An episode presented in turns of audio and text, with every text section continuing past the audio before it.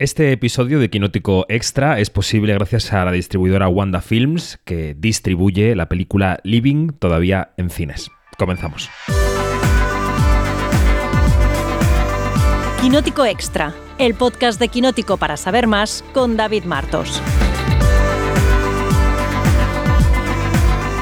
Quinótico.es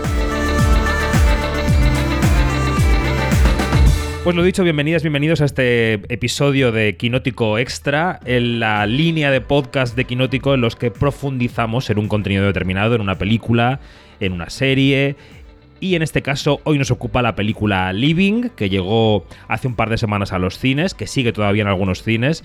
Y a la que queremos someter, digamos, la, queremos someter a una comparación con Vivir, con Ikiru, de Kurosawa, una película del 52, que a su vez está inspirada en una novela de Tolstoy. O sea que esto llega desde el siglo XIX. Vamos a saludar ya a Dani Martínez Mantilla, redactor de Quinótico. ¿Cómo estás, Dani? Buenos días. Hola, buenas. Pues con ganas de hablar de, vivir, de living, de, de Kurosawa eh, de Isiguro y de, vivir en general.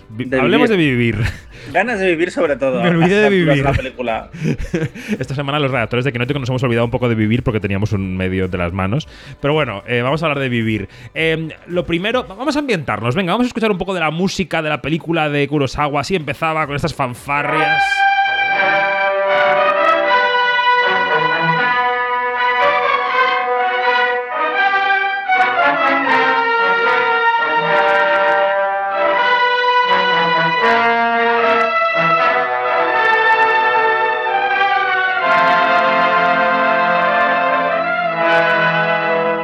Eh, ya que estamos ambientados, em, yo no había visto la de Kurosawa hasta la tesitura de hacer este podcast. ¿Tú, Dani?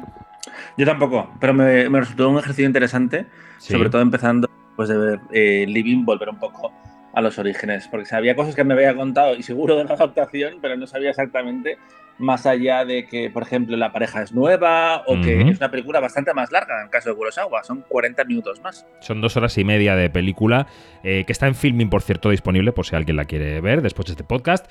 Eh, una película en blanco y negro, una película que rompe con la línea eh, quizá grandilocuente y épica de Kurosawa para hacer una cosa más intimista sobre ese burócrata en Japón, que, bueno, la historia, la verdad es que el, tronco es muy similar, ¿no? Entre las dos pelis, Dani.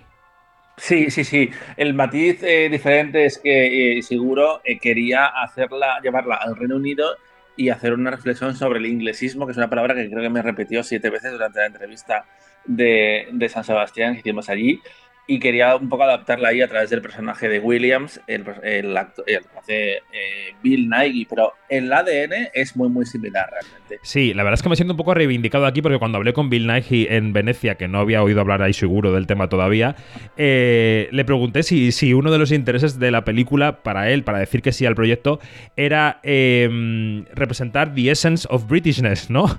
La esencia de, la, de lo británico. Y me dijo que sí, pero sobre todo, mira, vamos a escuchar su respuesta ya que estamos me dijo que él era un procrastinador a niveles olímpicos y que a él le interesaba mucho el tema de la procrastinación. Well, I'm very interested, like everybody, in procrastination, and the film is about several things, but one of them is procrastination, and I personally procrastinate at an Olympic level. I'm really, really good at it. And I, uh, my life has been governed by it to a large degree. Uh, and, uh, and I struggle. So this film is about a man, and, the, and, and what I'm interested in is the way that the, the individual struggle with procrastination is reflected in society. So societies struggle with procrastination, you know, that, and there are institutions like the one in the film that are designed simply to prevent things from happening. Porque decía, hablando de las instituciones públicas que se reflejan tanto en una película como en otra, que había instituciones que parecía que estaban diseñadas para que los temas se dilatasen, ¿no? Que las instituciones y algunas empresas no quieren que las cosas se resuelvan. Y es un poco el tronco, ¿no, Dani? O sea, son dos burócratas, uno en Japón, otro en el Reino Unido, que trabajan para una institución que es un departamento gris perdido en algún lugar de un ayuntamiento al que le llegan cosas y se dedican a, a rebotarlas a otro departamento distinto, ¿no? Eh, sí, y de hecho es que yo me puedo imaginar perfectamente una adaptación en España, una serie, una sitcom, eh, porque por momentos me recordaba un poco a Parks and Recreation, esta comedia ya claro. de Amy Poehler. Y, y, sí, está ahí, y como la lucha del individualismo, la burocracia, el, colectivo y, y ese viaje de darte cuenta, que básicamente es la, metáfora que te cuenta la, película, que él está muerto al principio de la película y es cuando descubre que se va a morir, que esto no es un spoiler, está en la sinopsis, en cualquiera que leas, em, es cuando empieza a revaluar su vida y a plantearse que lo que estaba haciendo hasta ahora no era vivir. Claro, aquí hay una diferencia fundamental con la película de Oliver Hermanos, el director sudafricano, y es que el punto de vista que tenemos en Living es el punto de vista de un nuevo empleado de ese departamento realmente, ¿no? Que, observa a su jefe y luego reflexiona sobre el cambio de comportamiento de su jefe. Eh, la, película, la película de Kurosawa empieza después de los créditos con un plano de una radiografía de un estómago que suena así.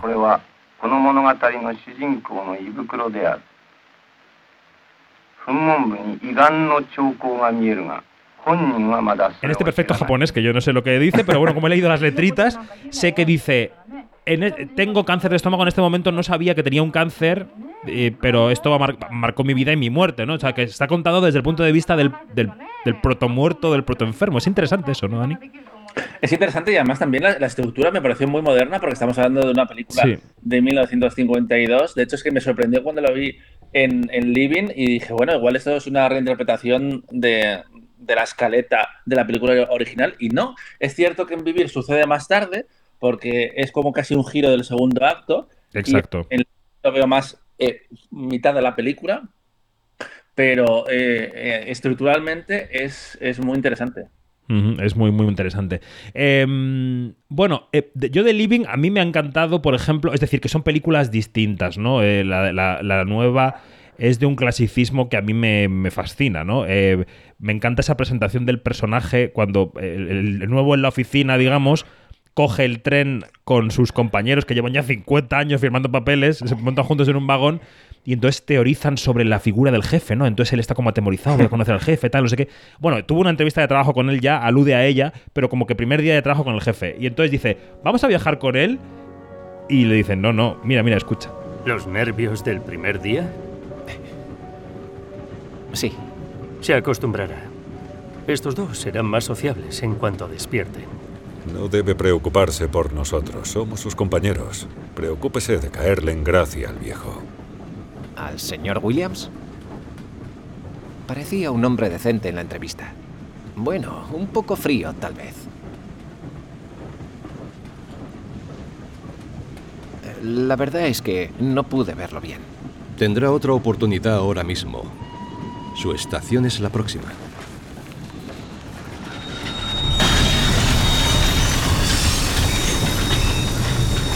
¿Se va a sentar aquí? No, nunca viaja con nosotros. Y luego hace esa aparición el personaje por la ventana del tren y, saludan ahí en el andén, ¿no, Dani? Con una cosa muy parsimoniosa y, te das cuenta de que el personaje es un hueso duro de roer y, que Bill Nighy sujeta, ¿no? O sea, él está fantástico. Y aquí, estás viendo como ya hay una diferencia de tono, eh, porque creo que en este caso lo que hacen hermanos eh, seguro sí que se lo lleva un poco más, entre comillas, al feel good británico. Ese, ese código que no está en la película eh, versión, en la, original de, Kurosawa, y donde se nota también, por ejemplo, en la relación con la Margaret de, de, Vivir, que sí existe. Yo pensaba que no existía, pero es, distinto porque tiene una relación en la que el personaje protagonista se interesa sexualmente por ella, que, cambia radicalmente respecto a, a, Living. Ahí es como mucho más platónico eh, desde los dos puntos de vista y es mucho más, eh, mucho más limpio, diría yo.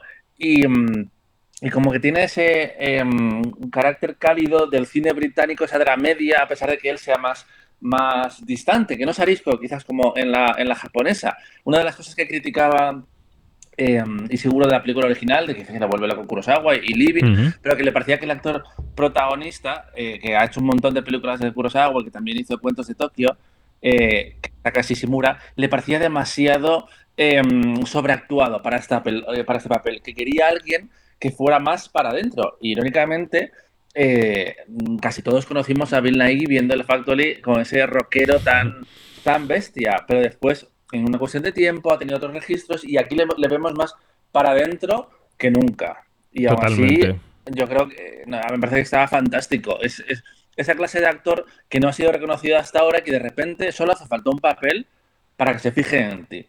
Luego hablaremos de sus posibilidades de premio, ¿eh? si quieres, pero fíjate que mm, a mí me parece que las dos sociedades que retratan estas películas, la japonesa y la inglesa de esos, de esos años, de los 50, se caracterizan porque las personas, sobre todo personas públicas con un trabajo orgánico, digamos, no dejan ver sus emociones, son tapias, ¿no?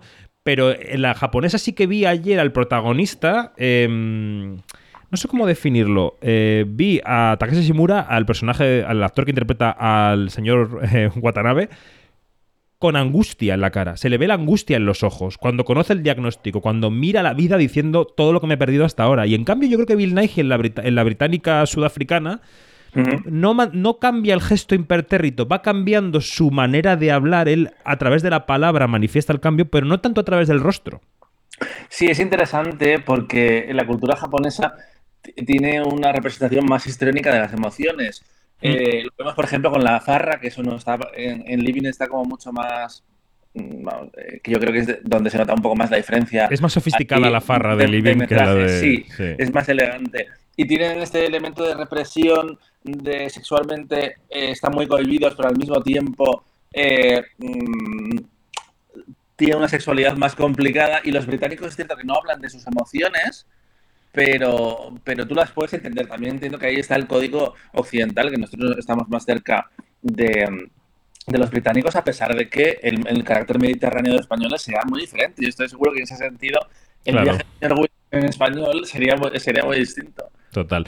El McGuffin de la película es la construcción de un parque en un solar, hay aguas fecales de por medio, hay unas señoras que quieren que eso se sanee, pero que no consiguen que ningún departamento les haga caso. En la película Living suenan así las señoras de Chester Street. Las señoras de Chester Street, señor.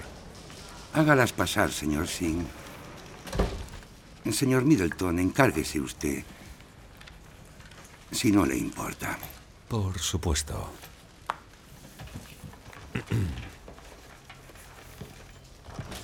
Señor Wakeling, tal vez quiera ayudar al señor Middleton. Por supuesto.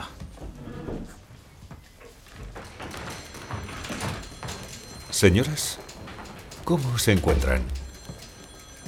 Ayer estuvimos todo el día aquí.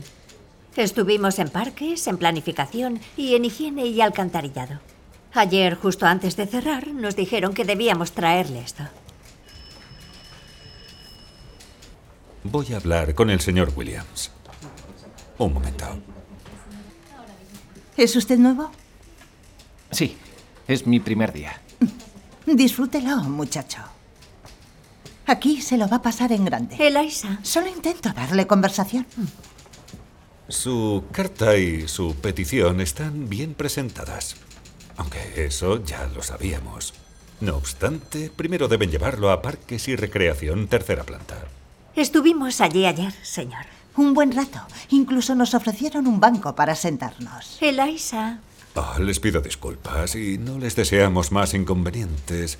El señor Williams ha sugerido que las acompañe un miembro de nuestro personal para asegurar que no haya más confusión. Y lo hará el señor Wakeling. A ver, la película y la historia es una clásica eh, eh, peripecia de toma de conciencia de un personaje sobre su propia realidad. Es decir, es que está en el peor vecino del mundo de Tom Hanks, que está en cartelera. Quiero decir, que es un señor que se entera de qué va la vida y cambia de actitud, ¿no? Y en este caso ocurre. Fíjate en, esta escena en la que mm, eh, Bill Nighy está sentado en una cafetería, en un bar frente al mar, con el personaje al que interpreta Tom Burke, y le dice: Es que me he dado cuenta de que yo vivir no he sabido nunca. Ya conoce mi problema. He, retirado el dinero y he venido aquí.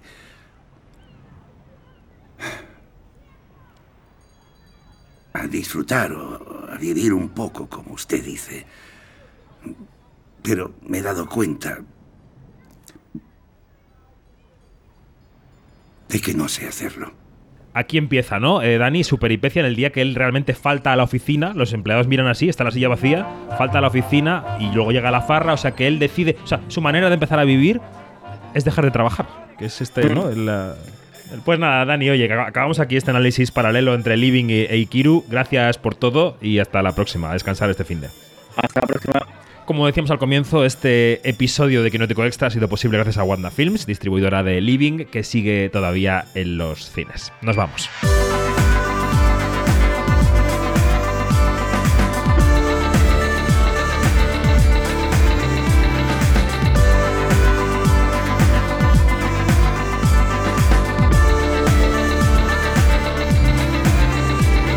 Más información en quinótico.es, nuestra página web, la primera con K y la segunda con C. Seguimos con todos los podcasts de Quinótico, Quinótico Gala, con la carrera de premios, estos Quinótico Extra, los Quinóticos especiales cuando hay retransmisiones y el Quinótico semanal. El Quinótico con numeritos, sabéis que es nuestro programa semanal.